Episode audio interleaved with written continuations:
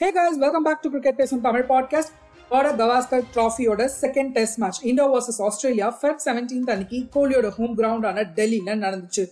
நாக்பூர் டெஸ்ட்டுக்கு அப்புறம் நிறைய பேர் ஆஸ்திரேலியா கிட்ட இருந்து ஒரு ஸ்ட்ராங் கம்பேக் இருக்கும் அப்படின்னு பேசிட்டு இருந்தோம். பட் என்ன நடந்துச்சு? வாங்க பார்க்கலாம்.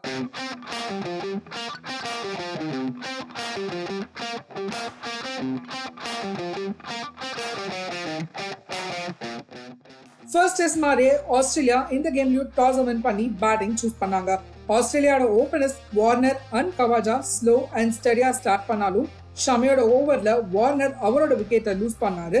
அண்ட் அதுக்கப்புறமா அஸ்வினோட ஸ்பின்ல லபுஷங் அண்ட் ஸ்மித் அவுட் ஆகி பெவிலியனுக்கு திரும்பினாங்க.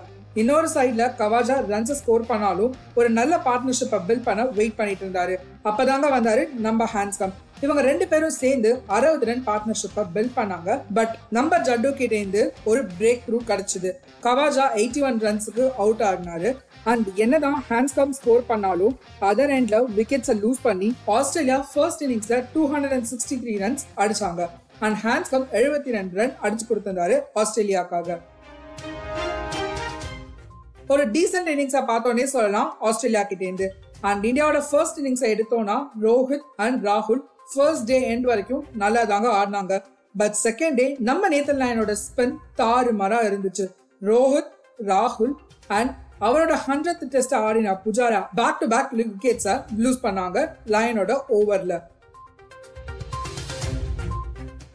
ஆஸ்திரேலியா செம்ம ஸ்ட்ராங்கா இருக்காங்க. போச்சு அப்படின்னு யோசிச்சப்போ நான் இருக்கேன்டா அப்படிங்கிற மாதிரி கோலி அண்ட் ஜட்டு ஒரு நல்ல பார்ட்னர்ஷிப்பை பில்ட் பண்ணாங்க. But unfortunately Jaddu twenty six ரன்ஸுக்கு out ஆக அடுத்து வந்த பரத்தும் டக்குன்னு விக்கெட்டை விட்டாரு. One thirty nine for seven அப்படின்னு இருந்தப்போ இதுக்கப்புறம் யாருடா இருக்காங்க அப்படின்றப்போ தான் அஸ்வின் அண்ட் அக்சர் வந்தாங்க. சரி இவங்க ரெண்டு பேரும் சேர்ந்து கொஞ்சம் டீசெண்டான ரன்ஸை ஸ்கோர் பண்ணி கொடுப்பாங்க. ஓரளவுக்கு லீடை வந்து கம்மி பண்ணுவாங்க அப்படின்னு நினைச்சோம். ஆனா நடந்ததோ வேற மாதிரி. ஹண்ட்ரட் பிளஸ் ரன்ஸை ஸ்கோர் பண்ணி வெறும் ஒரே ஒரு ரன்னை தான் லீடா கொடுத்தாங்க டீம் ஆஸ்திரேலியாவுக்கு. அக்சர் பட்டேல் எழுபத்தி ஒரு ரன் அடிக்க அஸ்வின் முப்பத்தி ஏழு ரன்னை ஸ்கோர் பண்ணாரு. சரி கேம் லெவல் ஆயிடுச்சு. செகண்ட் இன்னிங்ஸ்ல என்ன நடக்க போகுது அப்படின்னு பார்த்தோம்னா ஃபர்ஸ்ட் இன்னிங்ஸ் மாதிரியே இந்த கேமையும் ஸ்டெடியா ஸ்டார்ட் பண்ணினாங்க டீம் ஆஸ்திரேலியா.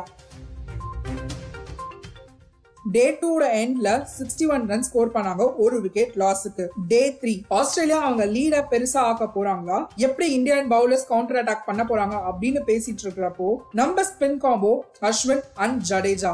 அவங்கள கம்ப்ளீட்டா கொலாப்ஸ் பண்ணியிருக்காங்க. நைன்டி த்ரீ ஃபார் த்ரீலேருந்து ஹண்ட்ரட் அண்ட் தேர்ட்டீன் ரன்ஸுக்கு ஆஸ்திரேலியாவை ஆல் அவுட் ஆக்கியிருக்காங்க. இதெல்லாம் வர்ஸ்டான கொலாப்ஸ்னே சொல்லணுங்க ஆஸ்திரேலியா சைட்லேருந்து வேற எதுவுமே சொல்றதுக்கு இல்லை. ஜட்டு பன்னெண்டு ஓவர்ல நாற்பத்தி ரெண்டு ரன் கொடுத்து ஏழு விக்கெட்டை எடுத்திருக்காரு. வேற மாதிரிங்க மனுஷன். சும்மா தாறு மரம் இருந்தது. இது அவரோட பெஸ்ட் ஃபிகர்ஸ்னே சொல்லணும் டெஸ்ட் மேட்ச்ல அதே மாதிரி இன்னொரு சைட்ல அஸ்வின் மூணு விக்கெட்டா பிக் பண்ணாங்க. சோ அஸ்வின் அண்ட் ஜடேஜா ரெண்டு பேருமே சேர்ந்து பத்து விக்கெட்டும் எடுத்திருந்தாங்க டீம் இந்தியாக்காக. இந்தியாவோட செகண்ட் இன்னிங்ஸ்ல ராகுல் அகைன் குவிக்கா அவுட் ஆக ரோஹித் அண்ட் புஜாரா பார்ட்னர்ஷிப்பை பில்ட் பண்ணி ஆல்மோஸ்ட் ரன்ஸை அடிச்சு கொடுத்தாங்க. ரோஹித் தேர்ட்டி ஒன் ரன்ஸுக்கு அவுட் ஆக கோலி அவர் சார்பாக ஒரு இருபது ரன்னை அடிச்சு கொடுத்துட்டு விக்கெட்டை விட்டாரு. அதுக்கப்புறம் அந்த ஸ்ரேயா ஐயரும் பன்னெண்டு ரன்னுக்கு அவுட் ஆயிட்டாரு. கே எஸ் பரத் புஜாராவோட சேர்ந்து கேமை கடைசி வரைக்கும் எடுத்துட்டு போனாரு. அண்ட் ஃபைனலி புஜாரா பவுண்டரி அடிச்சு வின்னிங் ரன்ஸை ஸ்கோர் பண்ணியிருந்தாங்க.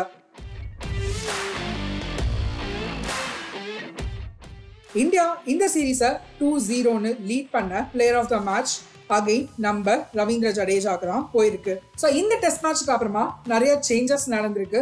ஆஸ்திரேலியா சைட்ல வார்னரோட இன்ஜுரினால இனிமேல் தான் அவர் கேம்ல இருக்க போறது இல்ல அண்ட் இந்தியாவோட சைடு எடுத்துக்கிட்டோம்னா கே எல் ராகுல வைஸ் கேப்டன்லேருந்து ரிமூவ் பண்ணியிருக்காங்க ஸோ அடுத்த கேம்ல நிறைய சேஞ்சஸ் இருக்க போகுது. ரெண்டு டீமும் எந்த மாதிரி ப்ரிப்பேர் ஆயிட்டு வர போறாங்க அப்படின்றத வெயிட் பண்ணி பார்க்கலாம். Third test coming March first இண்டோர்ல start ஆக போகுது.